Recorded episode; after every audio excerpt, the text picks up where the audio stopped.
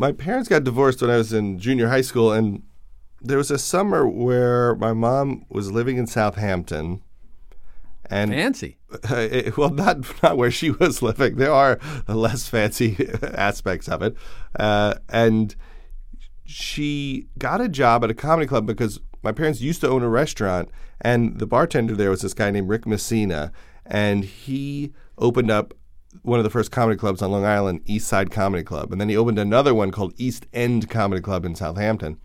So, as a favor, he gave her a job. Now, on some level, that was probably humiliating because this was like the bartender at the restaurant she owned giving her a job seating people at his comedy club.